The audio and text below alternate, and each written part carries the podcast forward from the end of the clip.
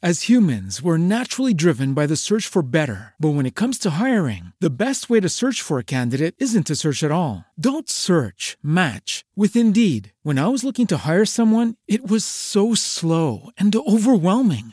I wish I had used Indeed. If you need to hire, you need Indeed. Indeed is your matching and hiring platform with over 350 million global monthly visitors, according to Indeed data, and a matching engine that helps you find quality candidates fast. Ditch the busy work. Use Indeed for scheduling, screening, and messaging so you can connect with candidates faster. And Indeed doesn't just help you hire faster. 93% of employers agree Indeed delivers the highest quality matches compared to other job sites, according to a recent Indeed survey. And listeners of this show will get a $75 sponsored job credit to get your jobs more visibility at Indeed.com slash podcast. That's Indeed.com slash podcast. Terms and conditions apply.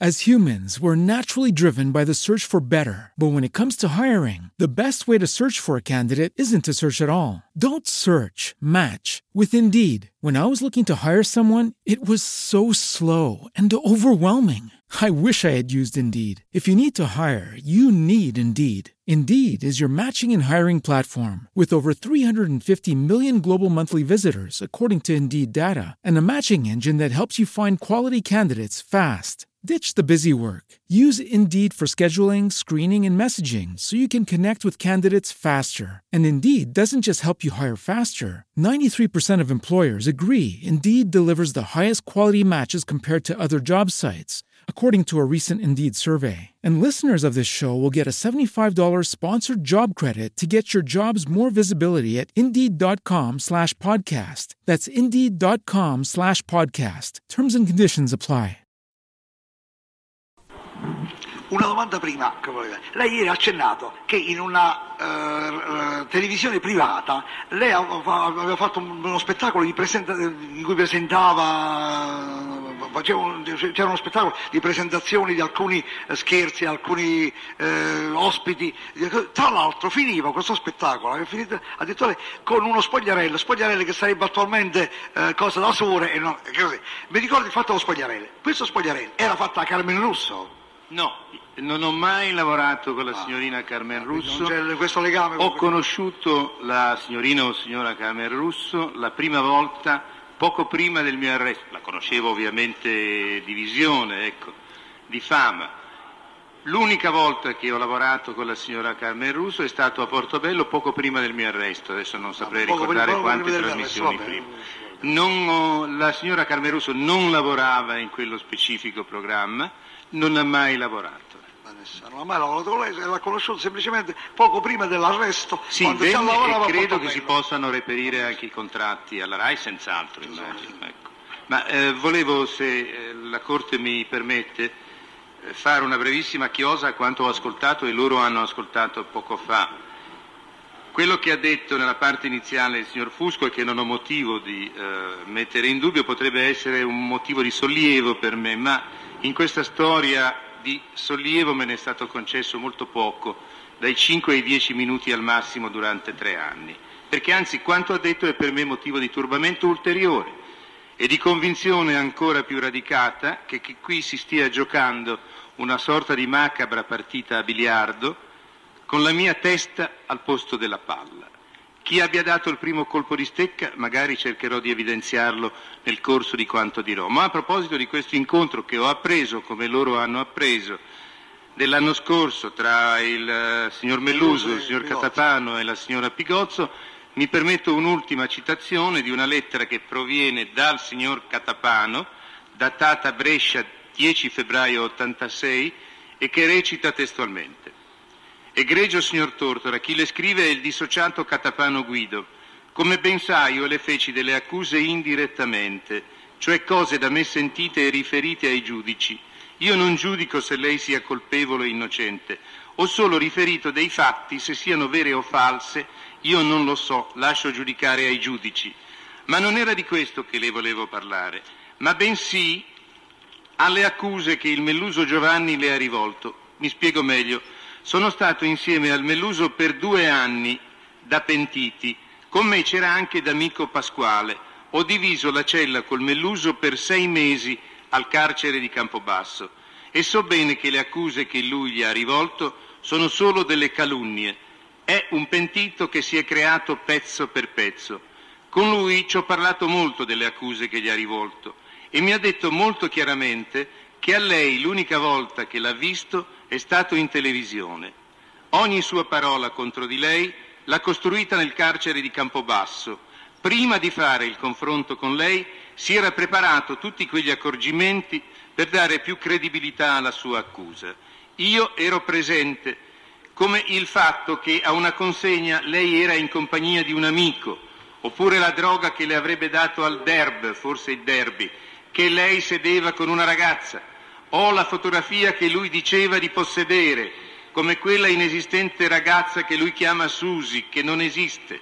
Ha tentato di farla accusare anche da quella ragazza tedesca Mona, la quale non si è prestata al gioco, e i tanti altri particolari per rafforzare le sue accuse verso di lei. Io ero presente e le potrei dire a memoria tutti questi particolari, ma è tutto falso. Lui stesso, con me ed amico, si vantava di aver costruito un castello di accuse basate sulla menzogna. Mi ha detto che a lei non l'ha mai conosciuta e l'accusava per trarne vantaggi giuridici e per fare i suoi comodi nelle caserme.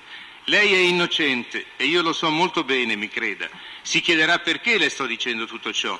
Perché questo calunniatore canta storie e ora che la smetta. A noi ci uccidono i familiari, ci mettono le bombe nelle case, ci minacciano sempre e lui di tutto ciò ci sta speculando come un avvoltoio perfino sulla morte del fratello, dicendo che erano stati i suoi amici ad ucciderlo. Come la telefonata che fece fare lui stesso al mattino di Napoli che lo minacciavano di morte. Anche qui è stato lui a montare questa falsa. Noi dissociati per colpa sua ci dipingono come dei mentitori per chissà quali scopi, mentre lei sa bene che molti nostri familiari sono stati uccisi e non certamente perché accusiamo degli innocenti. Immagino il suo astio verso noi dissociati e ha tutte le sue ragioni. Le voglio solo dire che però non ci chiamiamo tutti Melluso Giovanni. Ci ho pensato molto prima di decidermi a scriverle, perché non le nascondo le mie preoccupazioni. Però l'ho fatto. In quanto a Francis Turatello, Melluso fuori là, mai conosciuto, fuori là, non l'ha mai conosciuto. Era sua intenzione accusare persone come Berlusconi, Pippo Baudo, Calvi, che dice di aver incontrato insieme a Francesco Pazienza. Si vantava che nessuno poteva sbrogliare questa matassa di accuse verso di lei. Il confronto che fece con lei se lo preparò come un attore che deve girare una parte di un film. Lo studiò per giorni, immaginava perfino le domande che lei avrebbe potuto rivolgergli. Ed io ero presente non una volta, ma tante volte mi ha confidato della sua innocenza e delle sue false accuse. Il tribunale lo aveva preso per una sfilata di moda, senza capire che in quelle aule si decide il destino di una persona. Ma lei questo lo sa meglio di me, perché non creda che questo sia stato creato dai giudici. Melluso ha truffato a tutti o quasi io non ho nulla di personale contro questo Melluso Giovanni, ho voluto solo con questa mia lettera dare un piccolo contributo alla giustizia e a lei perché questo calunniatore sia smascherato una volta per sempre. Forse non ci riuscirò da solo, ma almeno avrò la coscienza a posto, sapendo di aver detto la verità fino all'ultimo. Immagino cosa avrà provato lei, accusato da una persona che non ha mai visto in vita sua. Le dico altre cose che la potrebbero aiutare. Il Melluso prima del confronto con lei era molto preoccupato perché mi diceva che a una consegna da lui fatta, di cui sosteneva di essersi incontrato con lei e che lui aveva messo a verbale, le date non coincidevano perché era in carcere. Mi disse che si trovava in carcere in Sicilia ed aveva paura che in aula sarebbe smentito di tutte le calunnie che sosteneva. Difatti chiese tramite il carcere di Campobasso tutta la sua posizione giuridica per controllare le date in maniera che se così avrebbe cambiato stesso in aula la data correggendosi senza sbagliare. La ragazza tedesca Mona ha tentato in tutte le maniere di convincerla a venire in Italia per avvalorare le sue accuse. Molte sere abbiamo parlato di questi fatti e mi ha sempre detto la stessa cosa. Con me si confidava di tutto Era parecchio tempo che eravamo insieme e diceva che era una maniera per farsi aiutare dalla giustizia, almeno questa era la sua convinzione. Ogni sua parola l'ha costruita contro di lei come pochi sarebbero riusciti. Io so che lei è innocente, nessuno meglio di me e il d'amico Pasquale lo può sapere meglio, perché con questo grande bugiardo ci siamo stati insieme per due anni. Però, le ripeto, non tutti ci chiamiamo Melluso Giovanni. Con questa mia lettera lei ne faccia ciò che vuole. Sarei pronto a confermare il tutto senza alcun timore, anche con un confronto con il Melluso, se ciò potrebbe aiutarla. Dica ai suoi avvocati di vedere bene la faccenda della lettera che un certo spedicato ricevette o scrisse, non ricordo bene. Però Melluso in gabbia con me era preoccupato anche di questo e me lo disse chiaramente. Mi sembra che parlasse della conoscenza di Francis o cose del genere. Sto cercando di darle solo la mia testimonianza, ma anche dei fatti. Avrei delle altre cose da dire, ma a suo tempo lo farò. Non avendo altro, la saluto il dissociato Catapano Guido. PS. Calcoli che io devo fare pochi anni di carcere e poi uscirò. Non sono in cerca di nulla, l'ho fatto solo per un senso di giustizia nei suoi confronti. Questo è l'originale che mi permetto di consegnare alla Corte e ora, chiusa questa parentesi, vorrei, se la Corte me lo consente... Presidente, mi scusi, eh, Presidente, mi sì, scusi in proposito, sì. chiediamo sin da ora l'audizione del, del Catapano Guido e eventualmente anche un confronto con Melluso. Non solo, ma chiediamo anche che venga accertato se effettivamente Melluso ebbe a chiedere alla direzione della casa circondariale la sua posizione giuridica con eventuali appostazioni. Con i periodi di detenzione. L'audizione di Catapano Guido per confermare il contenuto della lettera depositata in dato odierno da Enzo Tortora, nonché eventuale confronto tra Catapano Guido e Melluso ed inoltre accertare se Melluso ebbe a richiedere alla direzione del carcere, mi pare di Campobasso, non, non ho capito bene, mi risulta la lettera, ebbe a richiedere la sua posizione giuridica e in particolare lo stato di detenzione. Nessuna opposizione. Prendere, se la Corte me lo permette, a ricostruire esattamente la mia vita, la mia biografia reale, non dico quella immaginaria. E mi sono premurato di fare una specie di analisi di tutta questa mia esistenza, perché si è favoleggiato dopo il 1969, anno in cui fui allontanato, per i motivi che ho detto, dalla RAI, una certa pubblicistica, una certa mentalità evidentemente non sa concepire un uomo onesto che riesca a vivere, a sopravvivere, a lavorare, anche se non fa parte della lanterna magica di Stato, che è meta ambita di molti, aggiungo evidentemente di troppi. E quindi sembra quasi cosa logica che uno appena scompare da questo schermo debba immediatamente presentarsi con il cappello in mano a un malavitoso dicendo e ora siamo qui, dipendiamo ovviamente da lei. Questo è rivelatore di una certa mentalità che mi limito semplicemente a sottolineare, ma è una mentalità che esiste. 1969 dunque io vengo allontanato dopo circa 20 anni di collaborazione intensissima dalla RAI. E che cosa succede temporalmente? Mi metto a, essendo giornalista, avendo sempre lavorato nel giornalismo, essendo pubblicista fin dalla data del 19 febbraio 1962, questi sono dati che mi sono procurato all'ordine dei giornalisti e che consegnerò alla Corte. Io ho l'iscrizione all'albo dei pubblicisti di Roma, allora risiedevo a Roma, in 19 febbraio 1962 per l'iscrizione all'albo elenco pubblicisti e, e è stata prodotta una dichiarazione dell'allora direttore della Domenica del Corriere Eligio Possenti, che era una personalità nel mondo del giornalismo, e ci fu anche un avallo di Dino Buzzati, che attestava la mia collaborazione al settimanale. Ero già, oltre che impegnato alla radio e alla televisione, impegnato in un'ampia attività pubblicistica. Collaboravo, sia pure come pubblicista, a parecchi giornali, a parecchi settimanali. Nel 69, 20 novembre 69, vengo iscritto nel registro dei praticanti a Roma.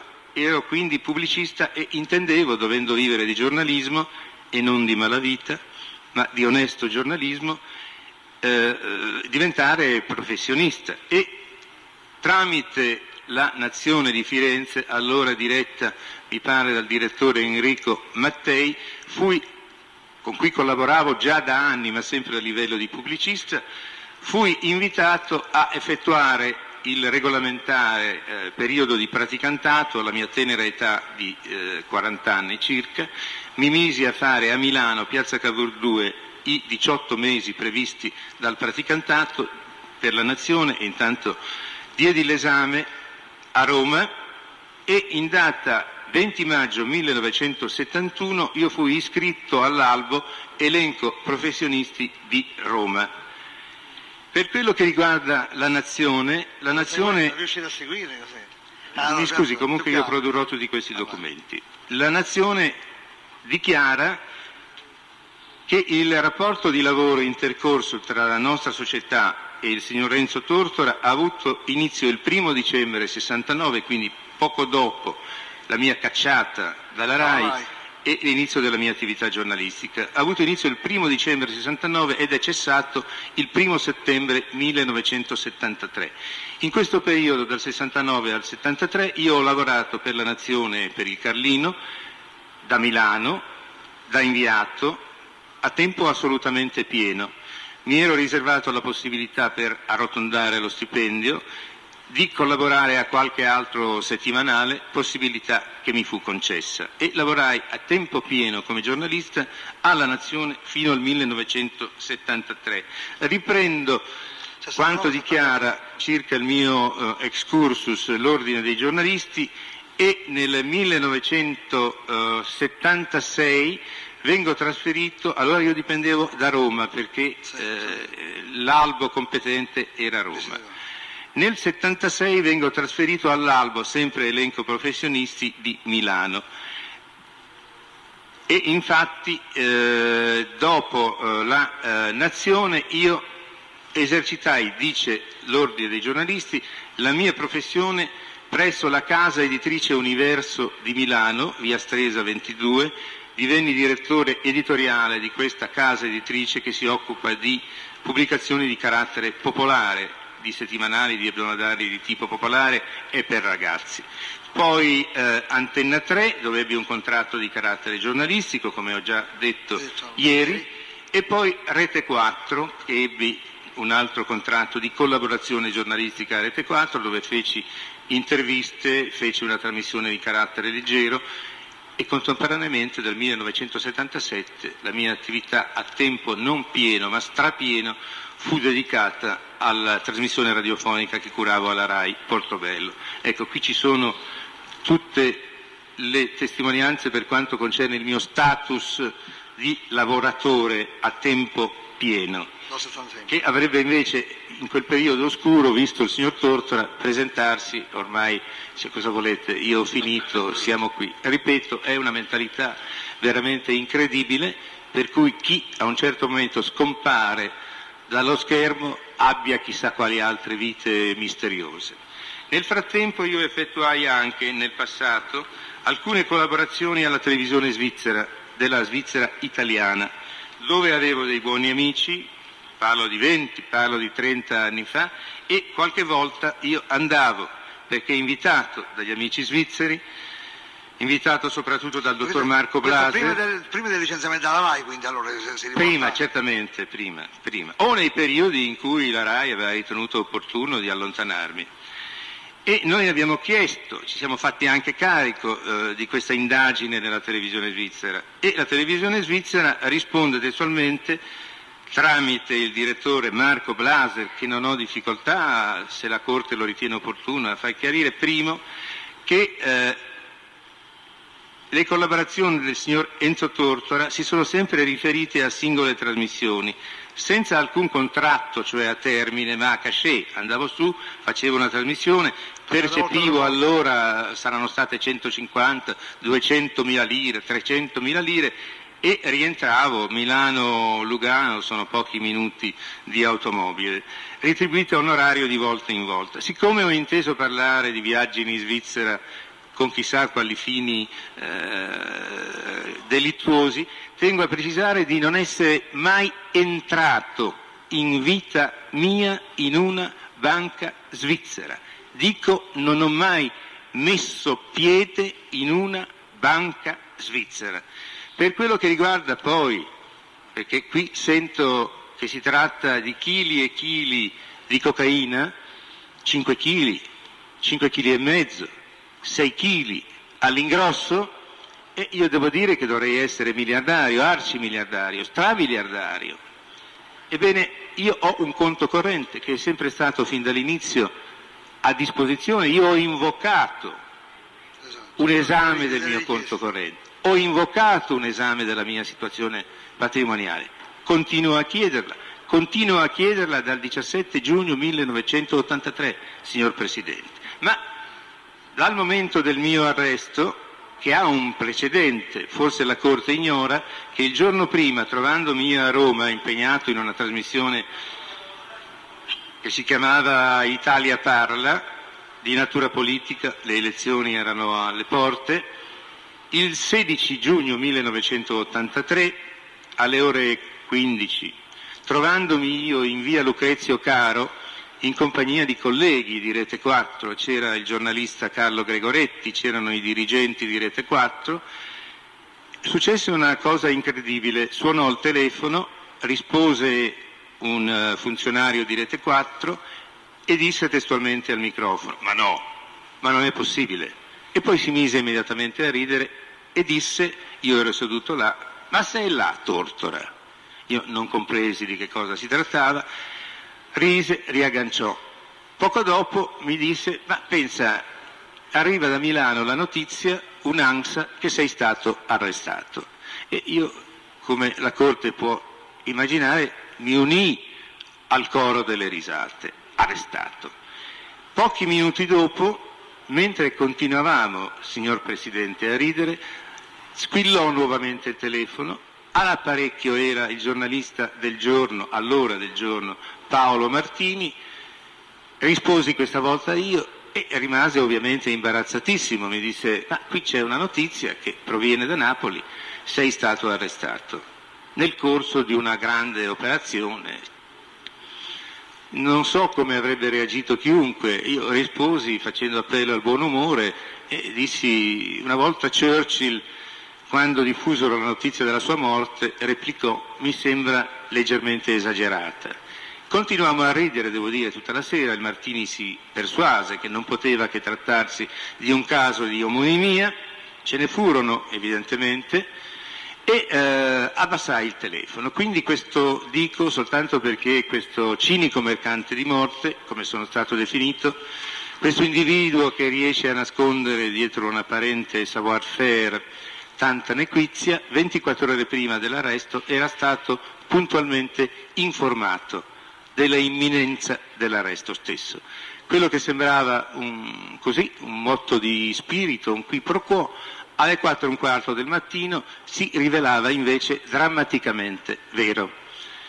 Io ero all'Hotel Plaza di Roma, fecero irruzione quattro eh, credo carabinieri in borghese, io ero immerso nel sonno, la mattina dopo avrei dovuto presentarmi per rinnovare il contratto con Portobello alla RAI, misero al suo quadro la mia stanza, non compresi che cosa cercavano, eh, collegai brevemente alla notizia del giorno prima, tentai di dire ma guardi mi hanno già detto, ieri ci hanno già detto tutto ovviamente inutile, costoro e fecero benissimo, avevano degli, eh, dei doveri di assolvere, li assolsero. E mi sequestrarono, questo mi permetto di eh, chiedere, eh, mi sequestrarono un'agenda, la mia agenda professionale, un'agenda che dovrebbe essere a disposizione della Corte, una grossa agenda molto lisa, perché io sono anche eh, spesso in giro e, e non tengo in ordine perfetto dico perfetto dal punto di vista formale le cose che ho, sono molto preciso e ho appunti rigorosamente esatti, ma questa era una vecchia agenda che poteva sembrare tanto era sfasciata un registro di salumeria. In questa agenda c'è tutta la rete di persone che io eh, contattavo regolarmente, ci sono giornalisti, ci sono eh, ministri, ci sono ambasciate, perché eh, Ma è relativa all'anno corrente, all'anno che è No, è un'agenda telefonica. Ah, telefonica, quindi No, no, un'agenda telefonica. telefonica. Mi consenta, signor Presidente, se e io credevo perché in galera, messo in galera nel modo che il Paese sa, esposto alla berlina nel modo che il Paese conosce, iniziò immediatamente a partire una, un Niagara di notizie e parlare a questo punto per me nuove, per me inedite, per me da brivido e non ci fu nessuna iniziativa, non dico penale, ma per limitare questo flusso indegno, mi si passi l'espressione, almeno in questa sede, di notizie che erano violazione o di segreto istruttorio o addirittura invenzione di falsi perché io lessi anche su un quotidiano romano, in quattro o cinque colonne, ora io non intendo polemizzare, essendo io, signor Presidente, in isolamento, quindi privo della possibilità di vedere un giudice, i miei familiari, gli stessi avvocati, e i compagni di cella, eravamo in otto, mi fecero filtrare attraverso le sbarre un giornale, un quotidiano che diceva non avendo io visto né potuto vedere, perché loro sanno cos'è l'isolamento, alcuno tortora, ammette due punti, ho conosciuto Turatello. Ora, come possano verificarsi sulla pelle di un cittadino episodi indegni di questa natura è cosa che io mi permetto di sottolineare ancora una volta. E in questo flusso di notizie sempre più incredibili, sempre più amare, sempre più mostruose, comparivano notizie tipo le prove sono irrefutabili, Tortore inchiodato a prove assolutamente schiaccianti. E devo dire, leggevo, sono stati effettuati riscontri inoppugnabili, fotografie, parlavano di registrazioni telefoniche, parlavano di pedinamenti, ci sono dichiarazioni di alcuni magistrati napoletani, signor Presidente, perché qui bisognerà pure, sia pure con eh, il dovuto rispetto, ma con altrettanta dovuta franchezza, continuare a evidenziare alcuni episodi. L'altro giorno il signor Procuratore Generale ha respinto, riservandosi sia pure la motivazione, l'eccezione che la mia difesa aveva presentato relativa al principio della monocraticità del giudice istruttore che sarebbe stato violato e il procuratore generale ha dato una risposta, eh, sì, il eh, maxi blitz è grande, era addirittura storico, era addirittura storico, signor procuratore generale, e quindi è evidente che al principio della monocraticità, cioè dell'unicità del giudice istruttore, si debba sostituire il pool, ma avviene un fatto, signor pubblico ministero, avviene ed è umano, anzi direi troppo umano che accada che questo pool che ha partecipato, diciamo così, collegialmente alle prime fasi dell'inchiesta, collegialmente si assuma gli onori, un poco meno gli oneri, vedo, perché questo processo viene chiamato processo tortora. Avrebbe dovuto chiamarsi in altro modo, signor Procuratore Generale. Forse processo di Persia sarebbe stato il titolo più esatto, ma comunque quando un pool di istruttori si assume l'onere e quindi gli onori, perché c'è una serie di dichiarazioni che io posso produrre alla Corte, di magistrati che hanno condotto questa istruttoria, definita, ripeto, divina in questa stessa sede, erano addirittura perentori nel eh, dichiarare che le prove contro di me erano schiaccianti. Uscivano a fiumi dichiarazioni di questo genere, a fiumi, signor Presidente.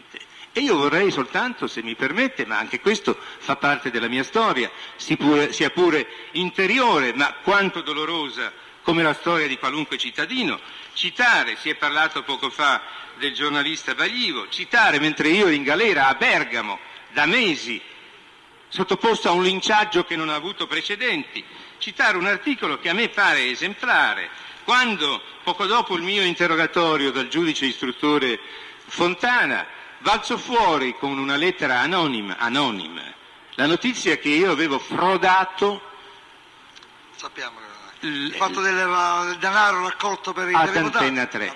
La mattina dopo il Corriere della Sera esce con un articolo e io ho mosso querela, come credo qualunque cittadino abbia il dovere civile. Io ero in galera già schiantato da accuse di pesantezza e di non, prova- di non provata assolutamente storicità assoluta e lessi truffava. E c'è un magistrato napoletano anonimo ma virgolettato, e quindi le dichiarazioni che un magistrato, se virgolettate evidentemente per il giornalista, devono assumere un uh, rilievo di una certa consistenza. C'è una sentenza della Cassazione che però dice che anche se provengono da un magistrato eh, debbono essere quantomeno verificate, ma lasciamo perdere un magistrato napoletano che dice nessuno avrebbe potuto immaginare che un, dietro un volto apparentemente teso al bene, si celasse un pozzo di così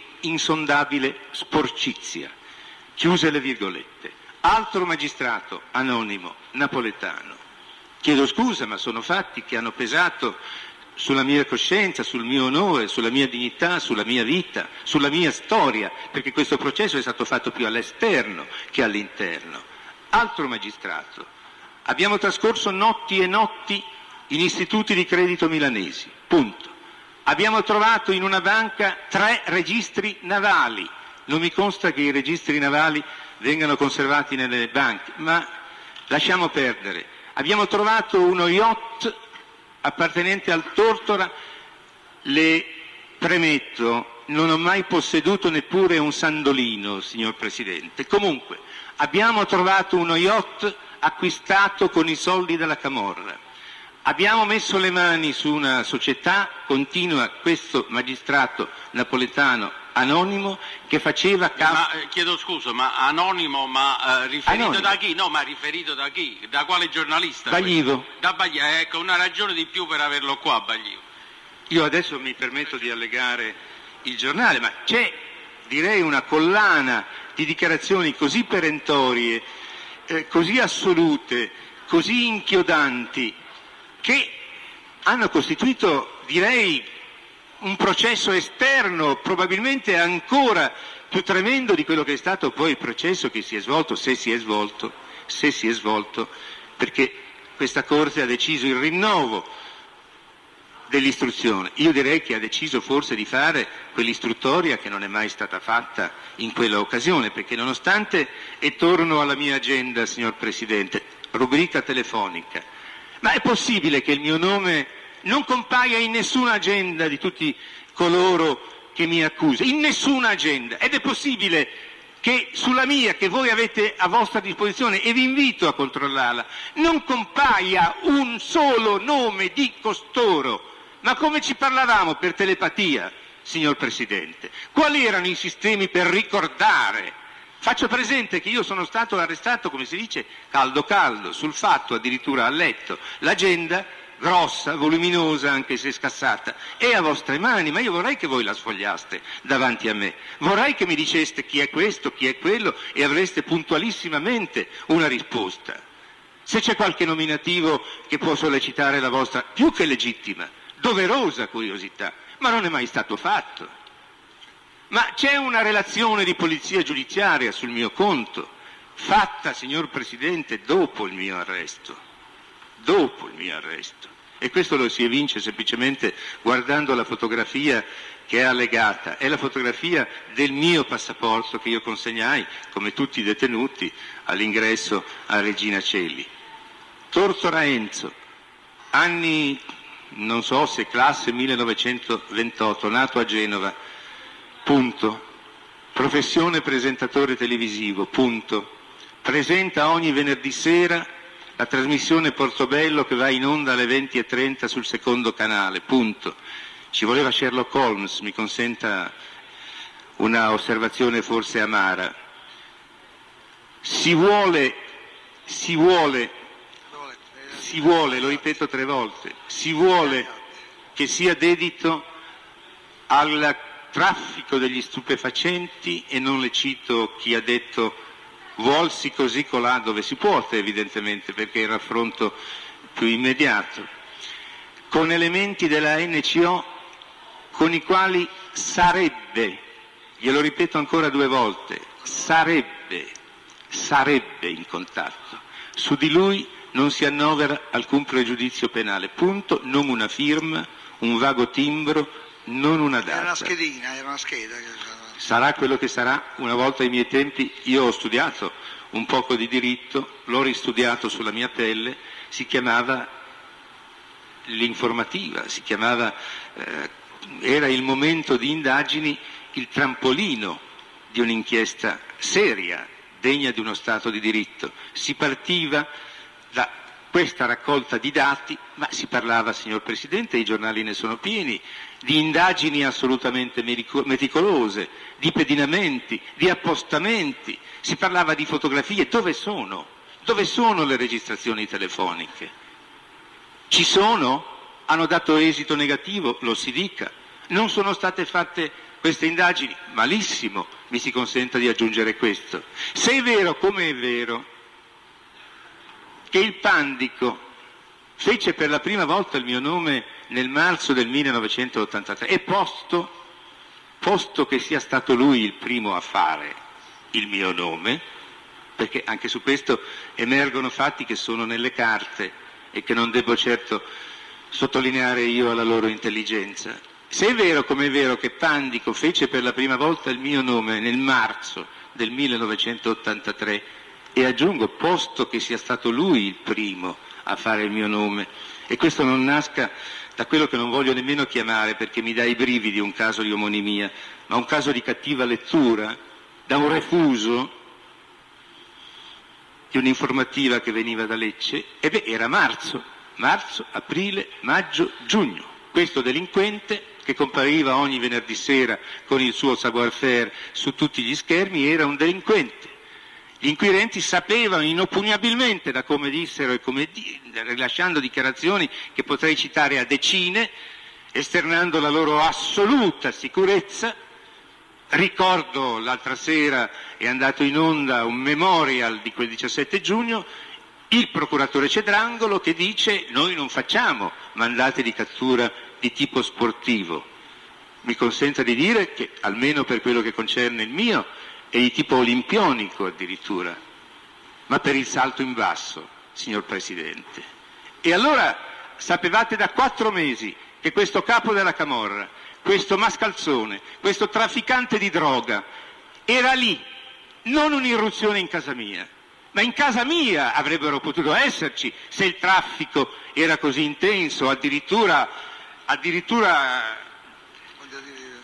ciclopico. 5 kg, 5 kg e mezzo di cocaina, ma sono miliardi e miliardi, ogni volta 4 kg e mezzo. Sono cifre, e ritorno alla parola che ho pronunciato io, da delirio ieri, e non viene fatto un riscontro. E non si entra nella mia casa, nella mia abitazione di Via dei Piatti, dove io ho vissuto per circa vent'anni sotto gli occhi di tutti.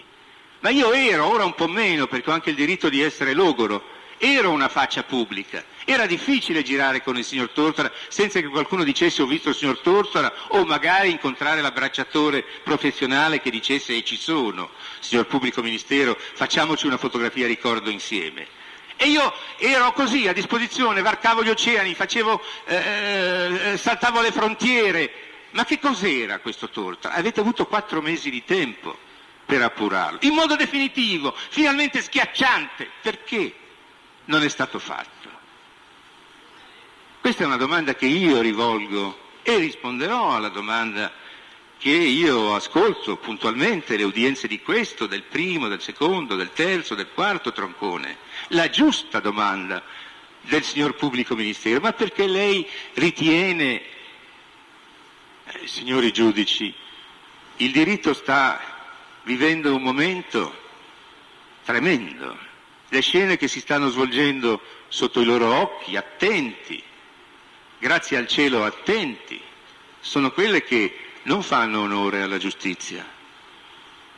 E Dio non voglia che questo metodo un giorno non debba estendersi a voi, perché se un giorno qualcuno di loro doveva essere lambito come eccellente, come si dice nei casi miei, o il signor pubblico ministero dovesse essere lambito da queste lingue tremende di rettili, è, è amaro, signor pubblico ministero, È trovarsi accaduto, qui. Non a me, ma è accaduto. È accaduto, e infatti stavo per aggiungere, ed è addirittura accaduto.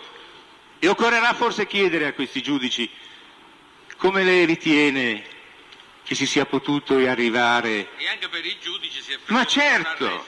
Ma io ho fatto semplicemente un, un monito, ho fatto semplicemente una profezia, nemmeno troppo profezia, perché se il diritto continua e lo Stato di diritto continua attraverso questo metodo, che non mi vergogno di dire, io ho rinunciato, signor pubblico ministero, a una carica di deputato. Ho rinunciato, potrei venire in questo momento in aereo e non in un cellulare accompagnato da tre, quattro cortesissimi carabinieri, spezzandomi la schiena a quasi 60 anni. Potrei venire in aereo come deputato, ma io ho lanciato in faccia a chi mi accusa l'immunità parlamentare e ho voluto assaggiare per i detenuti, con i detenuti, con i cittadini, quello che assaggiano i detenuti, i cittadini e non assaggiano i privilegiati. A proposito di eccellenti o di imputati eccellenti. Si è parlato di una mia operazione chirurgica e io vorrei qui chiarire una volta per sempre. Certo, dolorosi. le cito le parole testuali. Tortora, per lenire i gravi dolori procuratigli da un pesante intervento chirurgico, assumeva cocaina. In vita mia, signor Presidente, ho subito i seguenti interventi. Anni 10, tonsillectomia, eseguita dal professor Pallestrini, credo di felice memoria, a Genova. Anni 20, appendice, sì, Appendicectomia. appendicitomia, sì, appendictomia credo, eseguito dal professor Agrifoglio, credo anche lui di felice memoria, comunque c'è il segno sul mio corpo, non erano bravi come oggi i chirurghi 30 anni fa, 35 anni fa.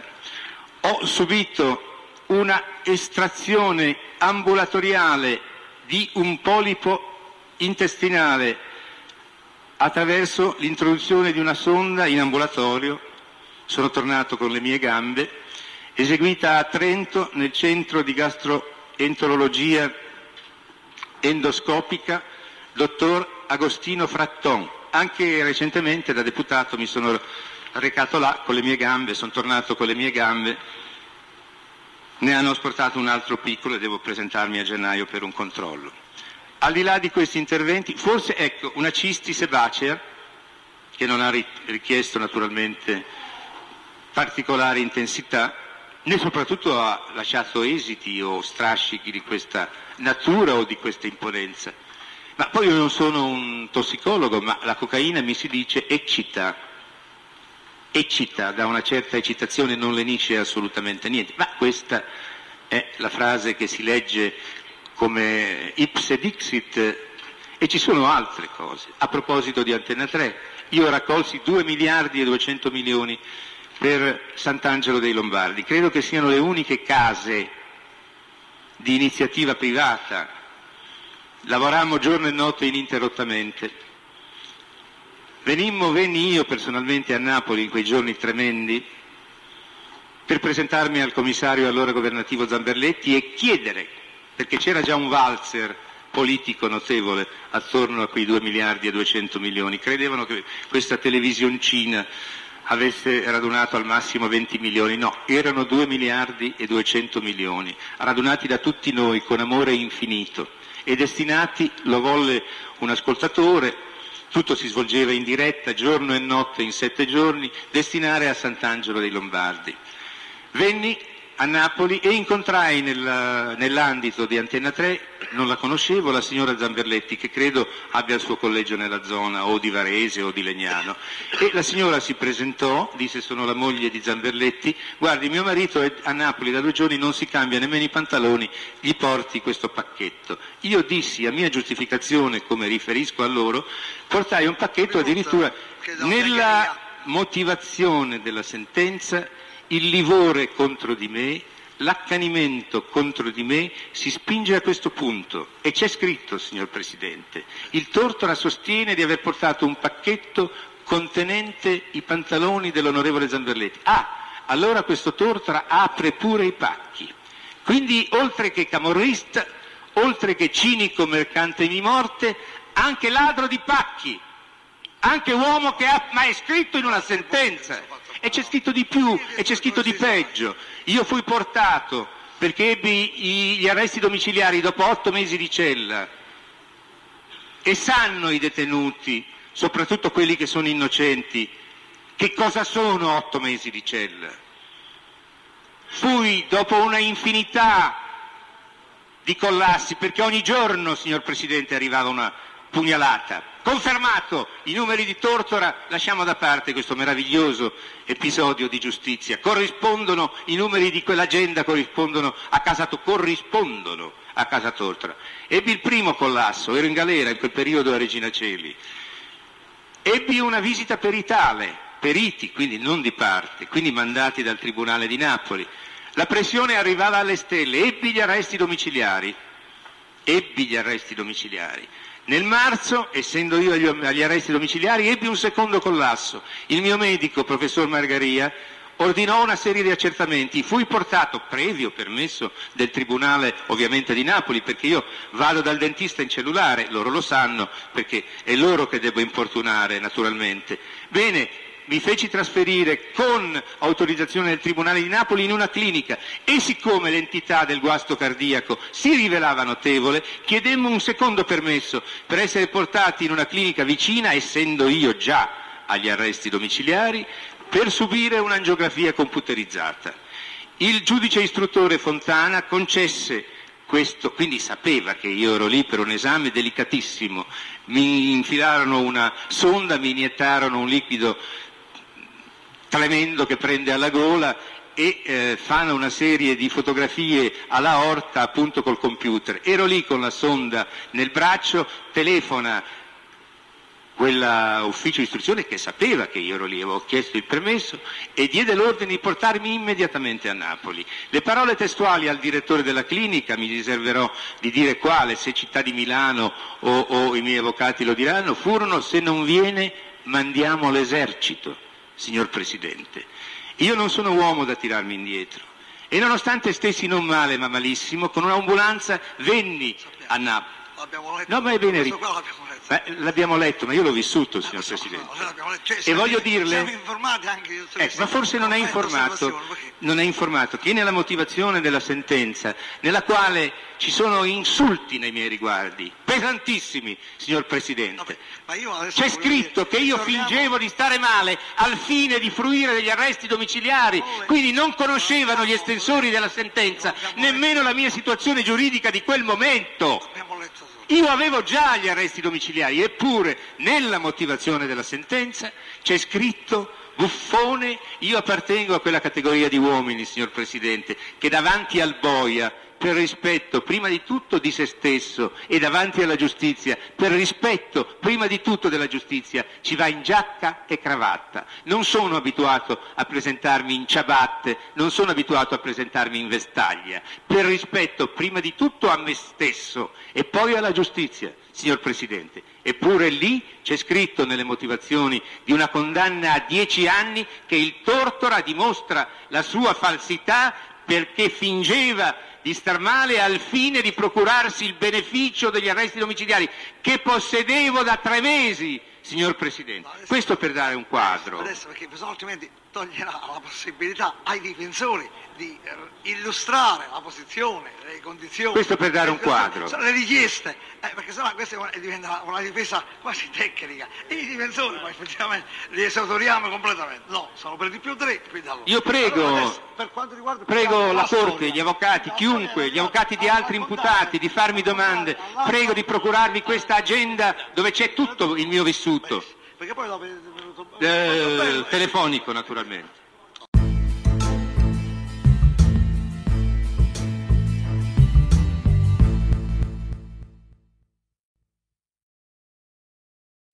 As humans, we're naturally driven by the search for better. But when it comes to hiring, the best way to search for a candidate isn't to search at all. Don't search, match with Indeed. When I was looking to hire someone, it was so slow and overwhelming. I wish I had used Indeed. If you need to hire, you need Indeed. Indeed is your matching and hiring platform with over 350 million global monthly visitors, according to Indeed data, and a matching engine that helps you find quality candidates fast. Ditch the busy work. Use Indeed for scheduling, screening, and messaging so you can connect with candidates faster. And Indeed doesn't just help you hire faster. 93% of employers agree Indeed delivers the highest quality matches compared to other job sites, according to a recent Indeed survey. And listeners of this show will get a $75 sponsored job credit to get your jobs more visibility at Indeed.com slash podcast. That's Indeed.com slash podcast. Terms and conditions apply.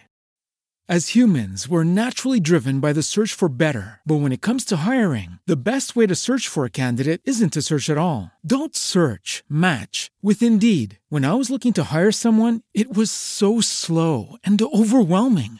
I wish I had used Indeed. If you need to hire, you need Indeed. Indeed is your matching and hiring platform with over 350 million global monthly visitors, according to Indeed data, and a matching engine that helps you find quality candidates fast. Ditch the busy work. Use Indeed for scheduling, screening, and messaging so you can connect with candidates faster. And Indeed doesn't just help you hire faster. 93% of employers agree Indeed delivers the highest quality matches compared to other job sites, according to a recent Indeed survey. And listeners of this show will get a $75 sponsored job credit to get your jobs more visibility at Indeed.com slash podcast. That's Indeed.com slash podcast. Terms and conditions apply.